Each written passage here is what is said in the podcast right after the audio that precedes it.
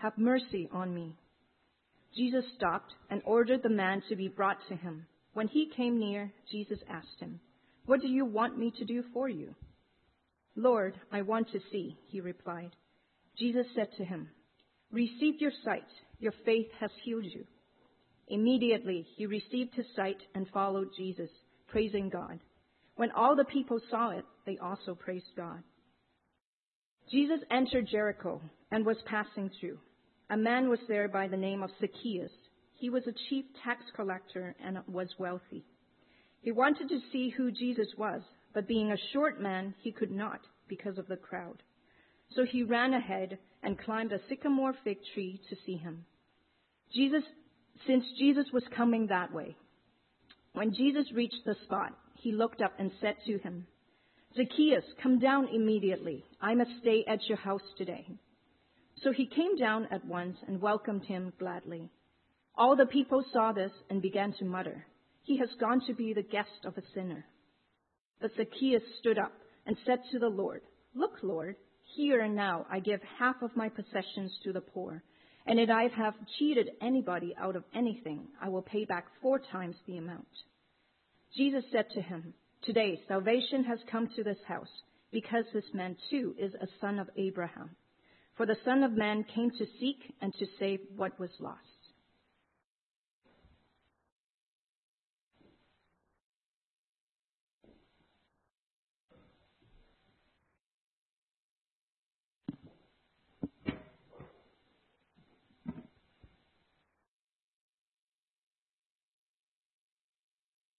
Good morning. I'm sorry today my voice sounds very stuffy. Uh, the flu is uh, so bad, like everywhere. And, and Deacon Henry was sick last week, right? Did I shake hand with you? I'm just joking. I did not. I know I did not. And thank you, Naomi, for your prayer. And praise the Lord that I can still uh, standing here and uh, share the message with you. Well, sometimes when I read the Bible, I, I wonder if you have the same experience. Sometimes I wonder if, if there are typos in some of the verses. And one of those is from the book of Ecclesiastes, chapter 4, verse 1, and it says, oops, can you go to the next slide with me? Yeah, just next one. Yeah. Okay. And it says, Again, I look and saw all the oppression that was taking place under the sun. I saw the tears of the oppressed, and they have no comforter. Power was on the side of the oppressor, and they also have no comforter. And when I read it, I was like, what? Okay, I, I, I got the first part. That the writer of the book was bothered by the fact that no one comforts the oppressed. What I don't get is the second part that no one comforts the oppressor. There must be a typo. He surely does not mean to comfort the oppressors, right? So whenever I wonder if there is a typo, I check other version of the Bible. I check the NASB, I check the ESV, and I know some of you are wondering and checking right now. And I check even the Chinese version, and I got the same thing. Just as no one comfort the oppressed, there's no comforter for the oppressor. How could that be? Why would the Bible be concerned about comforting the oppressors? In the scripture, the poor, the widow, the outcast, the marginalized all received God's special attention and compassion. But what can be said about the oppressors? Well, the natural assumption is that he or she must be opposed. From the prayer of Jesus' mother, Mary, the Magnificat states, He has put down, oops, is it not working? Well, you have to help me throughout the whole sermon then. is it plugged in? No, it's not working, so. okay, next one. Yeah, this is what Jesus' mother Mary, he, she prays, He, God, has put down the mighty from their thrones, and the rich has sent empty away. all who seek to support the oppressed must surely oppose the oppressors. But is it possible to oppose the oppressors and at the same time extend comfort to them? And this brings us to today's passage of Luke, where Jesus first healed a blind man, the oppressed, and then extends love to a tax collector, an oppressor. Well, the two stories took place on the edges of the city of Jericho. And it provides an opportunity for us to reflect on Jesus dealing with the oppressed and then the oppressor. The New Testament's chapter divisions, which follow the fourth century Greek paragraph divisions, break the two Jericho stories apart and place them in different chapters. This is unfortunate, and this is, I think, a bit misleading.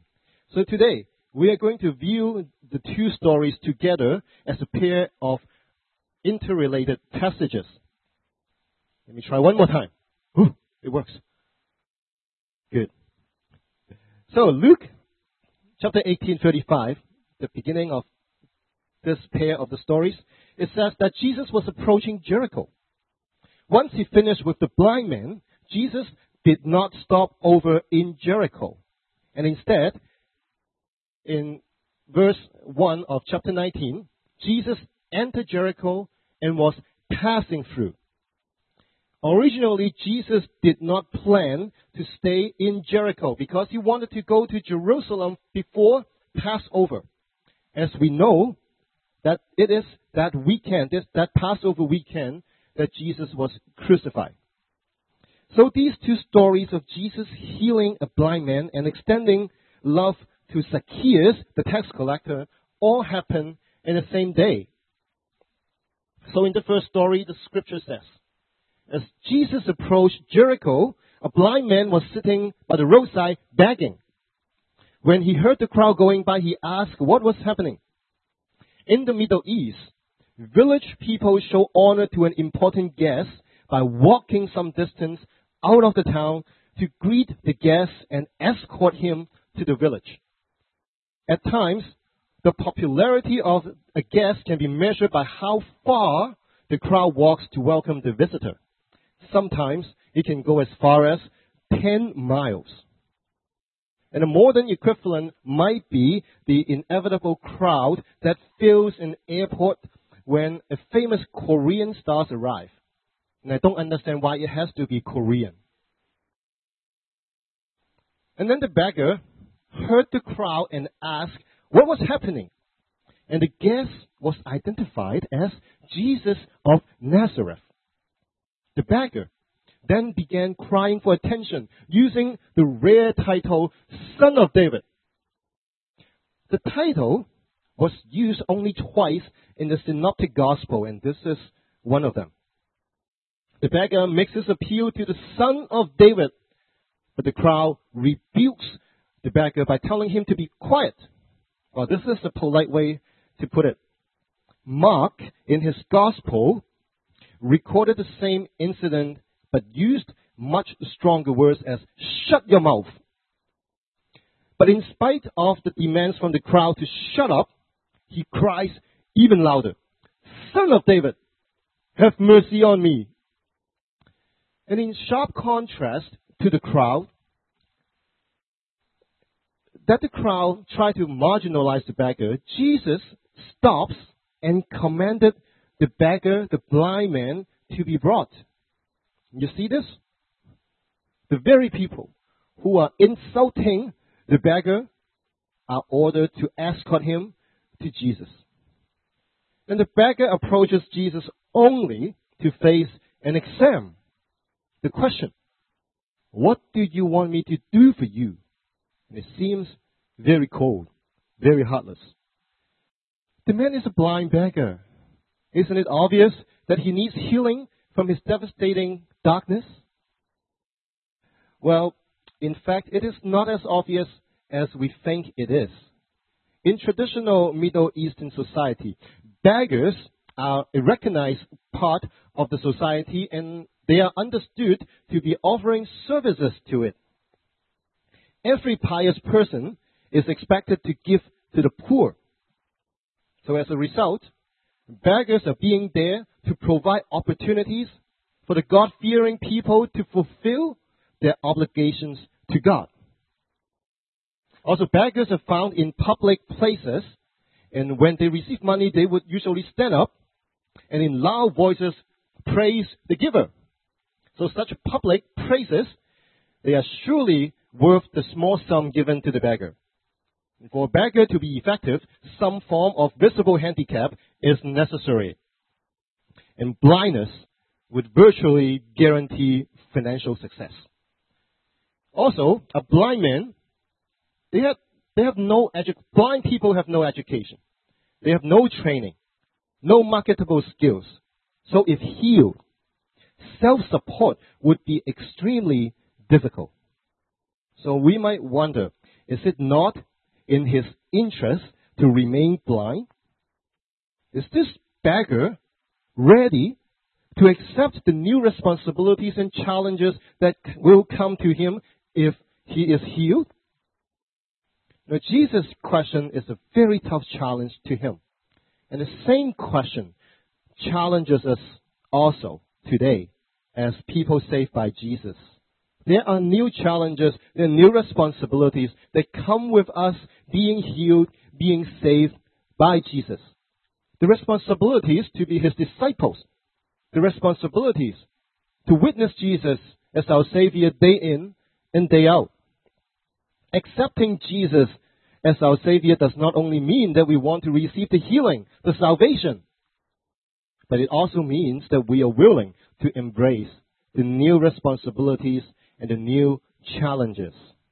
The beggar, nevertheless, passes the exam. He said he wants to see. Jesus grants his request and says, Receive your sight. Your faith has healed you. Uh, we have to pay attention here on the crowd's reaction because it is very significant. In this story, Jesus sides with the oppressed, the blind beggar, and the community is the oppressor for marginalizing the blind man and stopping him from meeting Jesus. So by extending grace to the very man the crowd has just rejected, Jesus gives the crowd a verbal slap. Would they be able to absorb Jesus' public criticism? Yes, indeed. For they join the former blind man in his praises to God. We can observe that when Jesus offers special grace to the, to the oppressed, it would be praised and celebrated. But when he offers special grace to the oppressor, it may be a totally different story, as we will soon discover from the second story of this passage that we now turn to. The second story opens by saying Jesus, probably with the crowd, entered Jericho. The text then quickly affirms that Jesus was passing through only. This is an important piece of background information for the story because it shows that rather than accepting the assumed hospitality offered by the community, Jesus firmly moves through the town on his way to Jerusalem. By passing through, Jesus is signaling that he is not intending to stay the night in Jericho. And this would definitely bring disappointment to the Jericho community, as it is very, a very common traditional practice for the community to offer a banquet and hospitality to any visitor with, with prestigious status. No doubt, the community is very disappointed. As Jesus continues his way through Jericho, and he is leaving Jericho, the anticipated banquet has to be cancelled. When suddenly, out of nowhere, Zacchaeus appears. The scripture identifies Zacchaeus as the town chief tax collector. I sort of explained here a couple months ago in my sermon how bad the reputation is for tax collectors in the Jewish community in Jesus' time. They worked for the Roman authorities for ripping off, by ripping off their fellow Jews. Tax collectors was, were despised in society, and they and their families are considered unclean. They are defiled. They are viewed as extortionists and Roman collaborators. So it was bad enough that Zacchaeus was the chief tax collector, but he also had become wealthy in the process.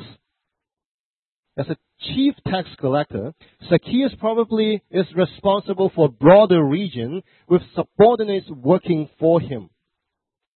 And then the scripture goes on to inform the readers that Zacchaeus wanted to see Jesus, but, but was unable to do so because of the crowd. Zacchaeus' problem was that he was short and that he was hated. If he were respected, the crowd would naturally make way for such a rich and powerful man. But not Zacchaeus. Because he is a collaborator of the Roman oppressors and he is subsequently despised. It is just common sense, right? Traitors do not mix in crowds. When in public, traitors must be very careful, always be careful of their backs. The problem would be greatly intensified for a traitor who was short. What would happen to him if he dare push his way into the crowd? What would happen? Imagine that. A quick flash of a knife and it, would be all over. Yet, for undisclosed reasons, Zacchaeus wanted to see Jesus. To fulfill this very intense desire, he carried out two very unusual acts. He ran and he climbed a tree. Verse 4 here says that Zacchaeus ran ahead and climbed a sycamore fig tree to see Jesus. Middle Eastern adults do not run in public if they wish to avoid public shame. They don't run. Also, powerful rich men do not climb trees in public anywhere in the world. Or maybe not Canada. I don't know. Zacchaeus knew that too well. So he ran ahead, ahead of the crowd, ahead of, ahead of everyone, making sure no one sees him. And then he tried to hide himself by climbing into a tree. Now, why is the sycamore fig tree highlighted in this passage. Let's take a look. This is how it looks like, a sycamore fig tree. As you can see from this picture, sycamore fig trees have large leaves and low branches. One can climb into them very easily and just as easily hide among the thickly clustered broad leaves there. So both of these features are very important for Zacchaeus. Also, such trees were only allowed to grow some distance from town. These trees are not allowed to grow inside the town of Jericho. So it's outside the town. Zacchaeus chose to climb a tree growing outside Jericho, assuming the crowd would have dispersed by the time Jesus reached the tree. So now you get the picture? Zacchaeus breaks with his culture both by running and by climbing a tree. He hopes desperately that neither act will be seen and carefully chooses a tree with high density of leaves some distance from town. At the same time, Jesus is on his way out of Jericho, and therefore he refused the local hospitality, which naturally would have been pressed upon him. As the crowd moves with him through and out of the town, the locals are certainly very disappointed that he is leaving. The scene at the sycamore fig tree must now be examined in light of this public discontent.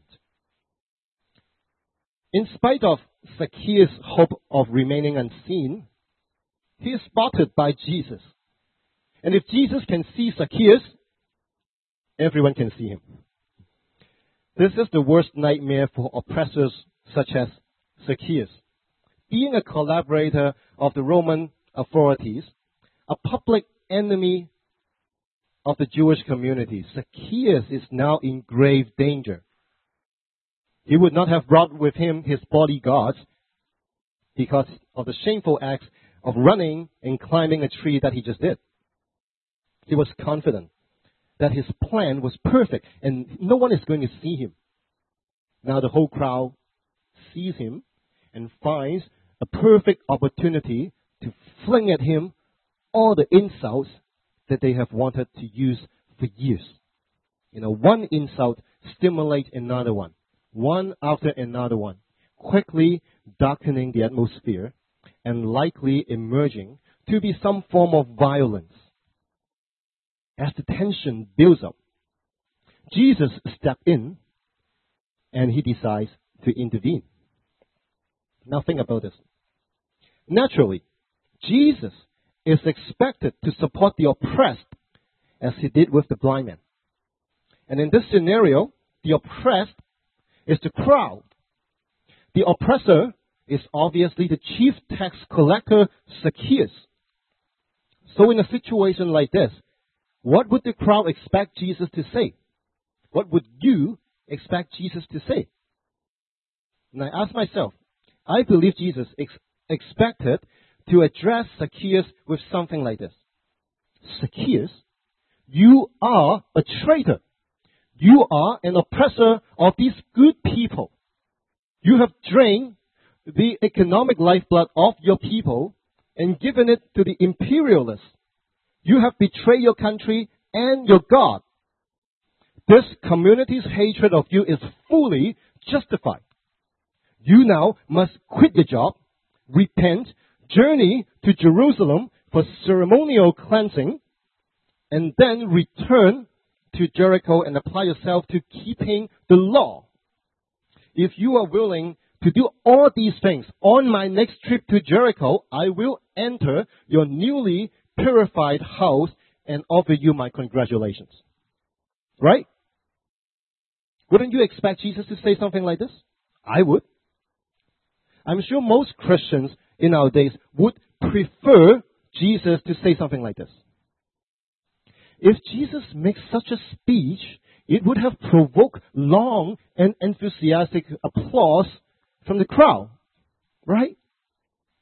But instead, having signaled that he does not intend to spend the night in the town, Jesus changes his mind and invites himself into the house of a traitor of the town. This is both unthinkable and unprecedented. As in any typical Middle Eastern town, the community selects the form of hospitality, not the guest. The leaders of the community naturally chooses a host who can provide a level of hospitality that will bring honor to the community. No guest ever selects his own host, nor does any guest invite himself in public into a house of a despised collaborator. It just won't happen. Now let's take a look at the crowd's reaction. If you go back to the story of the blind beggar, the crowd was at first hostile, but then expressed approval of Jesus' healing grace, right? Again, in this second story, there are two different, well, two level of rea- crowd reactions. The first is another case of rejection and hostility. Just as the crowd initially marginalized the blind beggar, here the community shuts Zacchaeus out when he wants to see Jesus. But at the dramatic climax of the story, Jesus, he shifts the crowd's hostility against Zacchaeus to himself. In not accepting the crowd's invitation to stay in Jericho and subsequently offering himself to stay at Zacchaeus' house, Jesus essentially took over all the crowd's anger and hostility from Zacchaeus onto himself. Whatever the crowd wanted to insult Zacchaeus, the crowd now will have to do it on Jesus. Zacchaeus is the recipient of a costly demonstration of unexpected love. And this same costly grace has been extended to all of us, right? Amazing grace, how sweet that sound, that saved a wretch like us. Jesus, Son of David, the Messiah, has fulfilled the portrait described by the prophet Isaiah some 700 years before him. Isaiah, he said of this coming Messiah, surely he took up our pain and bore our suffering, yet we consider him punished by God, stricken by him and afflicted. But he was pierced for our transgressions. He was crushed for our iniquities. The punishment that brought us peace was on him. And by his wounds, we are healed. In this pair of stories, Jesus stands with the oppressed, the blind beggar, and at the same time extends costly grace to the oppressor, Zacchaeus. He neither endorses the oppression nor ostracizes the oppressor. Instead, Jesus loves him. Jesus loves him from the get go, before he does anything to make up for his sins. In fact, it's before even he shows any intention to make up for his sins. On the other hand, Zacchaeus, he accepts being found, and by doing so, exemplifies the redefinition of repentance, which was set forth by Jesus in the parable of Good Shepherd. But Jesus, repentance is not simply just confession of sin. Rather, it is also the acceptance of being found. The lost sheep in Luke 15 becomes a symbol of repentance, and so does the prodigal. The next scene of the story occurs in Zacchaeus' house, where Jesus has chosen to spend the night. the crowd saw this and began to mutter. He, Jesus, has gone to be the guest of a sinner. Zacchaeus' house is defiled. If Jesus enters Zacchaeus' house, sits on his chairs, and sleeps in his guest bed, he will emerge the following morning defiled and in need of ceremonial purification. Is this the way a Messiah should have behaved on the eve of Passover? On this night, Jesus has crossed the picket line, entered Zacchaeus' house as a guest for the night, and by doing so, taken upon himself the hostility of the entire town. So inevitably, Zacchaeus senses the pressure to respond to this courageous man known as Jesus of Nazareth. So the moment has come when Zacchaeus, who has been reclining with Jesus and the other guests, stands to give his formal response. In traditional Middle Eastern style, he exaggerates in order to demonstrate that he is sincere and he pledges to give away 50% of his assets. Then he says he will pay back fourfold anyone he has cheated. Anyone who knows math, mathematically, this promise is impossible to fulfill.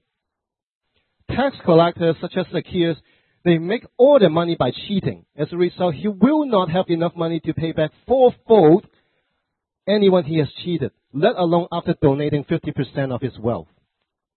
But in the Middle Eastern culture, no one expects him to do so.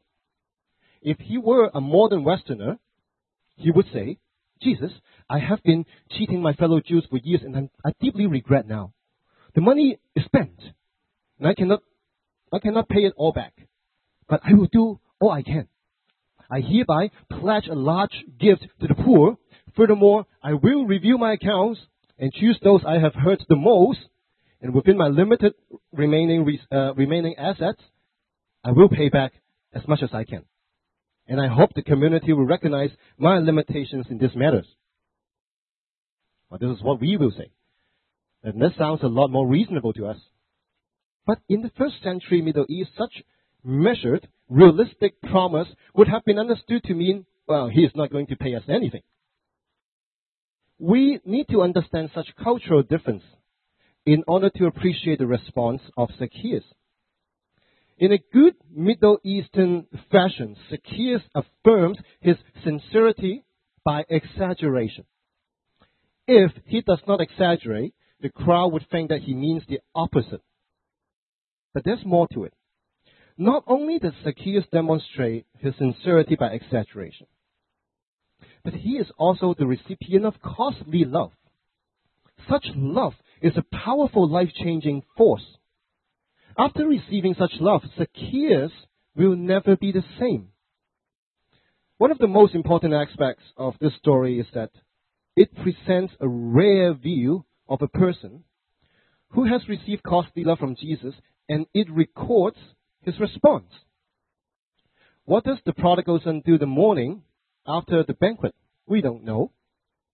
Is the older son willing to join the banquet? We are not told. What radical changes can be expected in the lifestyle of the wounded man aided by the Good Samaritan? The text does not say. But here, the reader is given a rare glimpse of the world of a recipient of costly love, and his response is profoundly instructive. Even though when he said literally was a form of exaggeration, it does not hide the fact that Zacchaeus is willing to publicly commit himself to begin showing costly love to the community that he has harmed. No one in the story tells him that, okay, now his life has been touched by the costly love of Jesus. Here is a copy of the Ten Commandments. And that he should check them and reform his life accordingly. No one tells him that. Any obedience to the person of Jesus will necessarily commence with his life as a model. The costly love that Zacchaeus received will be the standard. And the same thing should apply to all of us, right?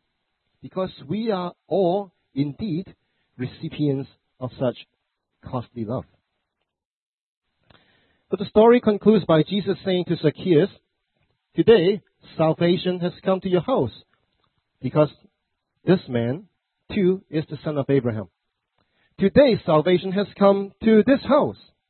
The verb has come is originally a passive form. If salvation has come, someone has brought it. That someone who brought salvation is Jesus, who that very day took salvation to the house of Zacchaeus at great cost. When Bonhoeffer, a great Lutheran theologian during the World War II, there is no cheap grace, only costly grace. Grace is costly for the one who offers it, as in Jesus, but also to the one who receives it, as in Zacchaeus. The life changing power that enters Zacchaeus' house was not Jesus' decision to stay overnight, but rather it was Jesus' deliberate act of shifting the town's hostility away from Zacchaeus onto himself. By his wound, we are healed. Jesus accepts Zacchaeus and enters his house, granting him a new status. This initiates a process of salvation. And Zacchaeus will spend the remainder of his life living out that process. Salvation is more than a moment of decision. Indeed, Zacchaeus makes the decision to accept Jesus' bold offer to spend the night in his house, and then Zacchaeus pledges to return what he stole and more. But this is not all. The readers know, we all know, that Zacchaeus' entire life will change. Salvation includes radical transformation and reformation of life as it is lived out day by day in the present. Now, so far, we have focused on both the blind man, the oppressed, and also the oppressor, Zacchaeus. But in fact, the most relevant characters to us might not be either one of these characters, but the crowd. In the scenario with the blind man, the crowd acted as oppressor. But in the scenario with Zacchaeus, the crowd represented the oppressed. In real life, there's never an absolute clear cut who is the oppressed and who is the oppressor. We find ourselves in both roles in given different situations. We can be the oppressed at work, as we all think we are, and then we, we can turn into oppressors at home, as we never think we are. At the end of the day, we all carry the shadow of the blind man and also of Zacchaeus. Whether we wrong someone or we are wronged by someone, costly love of Jesus is all we need. No one needs it less, and no one needs it more. So today, whether you have been oppressed or you have oppressed anyone, may the costly love of Jesus touch your heart, touch your life, comfort you, and change you into his likeness. Let us all pray. Merciful God, from you it comes the costly love of Jesus. For he was pierced for our transgressions and was crushed for our iniquities. And it is you who chose to love us when we were still sinners against you. So, Father, we pray today that because of the costly love you have bestowed upon us, may we live a transformed life that is characterized by such sacrificial love, a love that will humble us and will drive away our sense of entitlement. May your love compel us to live, to love each other, for we pray in the name of our Lord Jesus. Amen.